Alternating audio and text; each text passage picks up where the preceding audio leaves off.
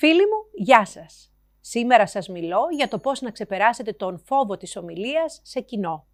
Μπορείτε να γράψετε σχόλια και ερωτήσεις κάτω στην περιγραφή, να εγγραφείτε στο κανάλι μου στο YouTube και να με ακολουθήσετε στα social media.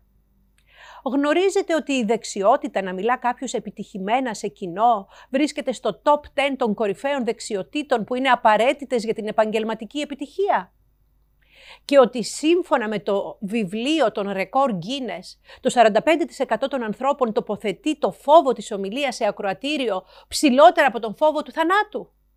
Πραγματικά εντυπωσιακό. Πώς όμως μπορεί κάποιος να ξεπεράσει τον φόβο της έκθεσης σε κοινό; Για να απαντήσω, μοιράζομαι μαζί σας τις τεχνικές που διδάχτηκα στο Οδείο Τσαϊκόφσκι της Μόσχας όταν σπούδαζα όπερα προκειμένου να αποβάλουν το σκηνικό φόβο. Οι νεαροί τραγουδιστές της όπερας εντάσσονταν σε αυστηρό πρόγραμμα, το οποίο μεταξύ άλλων προέβλεπε το να τραγουδούν νέο ρεπερτόριο μία φορά το μήνα εμπρός σε επιτροπή καθηγητών.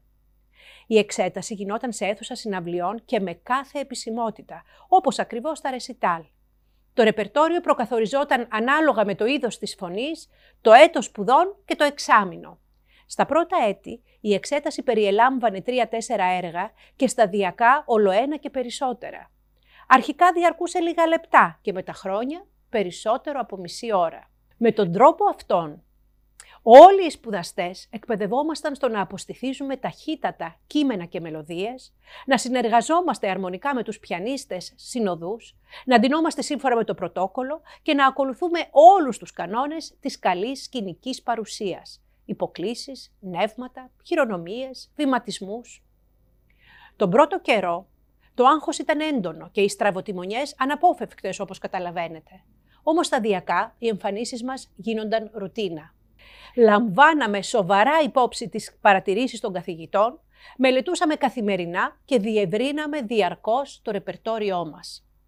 Αν στις πρώτες απόπειρες η απόδοσή μας επί σκηνής έπεφτε έως και κατά 80% σε σχέση με την απόδοση στην τάξη, με την εξάσκηση η απόδοση έφτανε να είναι επί σκηνής καλύτερη και από την τελευταία πρόβα.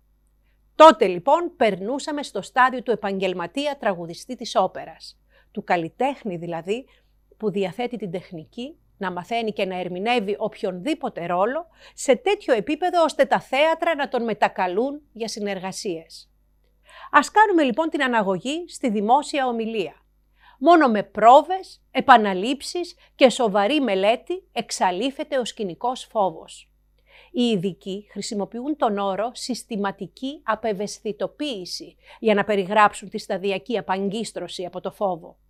Αρχικά, Όλα χρειάζεται να γίνονται σε προστατευμένο περιβάλλον. Οπωσδήποτε με την κατάλληλη καθοδήγηση και με αυξανόμενο βαθμό δυσκολίας των ομιλιών.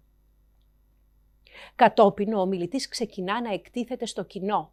Καλό είναι να βιντεοσκοπεί κάθε ομιλία του, ώστε να συγκρίνει το πριν και το μετά. Να παρατηρεί την εξέλιξή του, να εντοπίζει ο ίδιος τα σημεία προς βελτίωση και να συνειδητοποιεί τις αλλαγές που έχει επιτύχει. Ο σπουδαίος δάσκαλος δημόσιας ομιλίας, Dale Carnegie, έχει πει «Μέσα σε κάθε ομιλία που έχουμε εκφωνήσει υπάρχουν τρεις ομιλίες.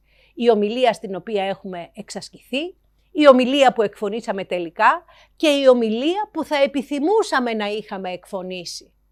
Βέβαια, τονίζω ότι πάντοτε παραμένει ένα δημιουργικό τρακ, το οποίο εξατμίζεται όταν ξεκινάει η παράσταση ή η ομιλία στην περίπτωσή μας θα το χαρακτήριζα ως δημιουργική και υγιή ανησυχία, την οποία όλοι οι άνθρωποι έχουν όταν καλούνται να αναμετρηθούν με τον εαυτό τους.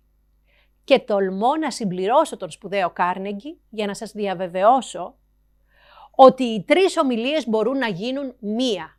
Δηλαδή, αυτοί που έχετε προβάρει και αυτοί που ονειρεύεστε να εκφωνήσετε μπορούν να γίνουν, ακολουθώντας τη μέθοδό μου, η ομιλία που εκφωνείτε τελικά η ομιλία της επιτυχίας σας. Φίλοι μου, παραμείνετε συντονισμένοι στο κανάλι μου για να παρακολουθείτε βίντεο για τη φωνή και την ομιλία σε κοινό, συζητήσεις και webinars. Σας ευχαριστώ που με παρακολουθήσατε.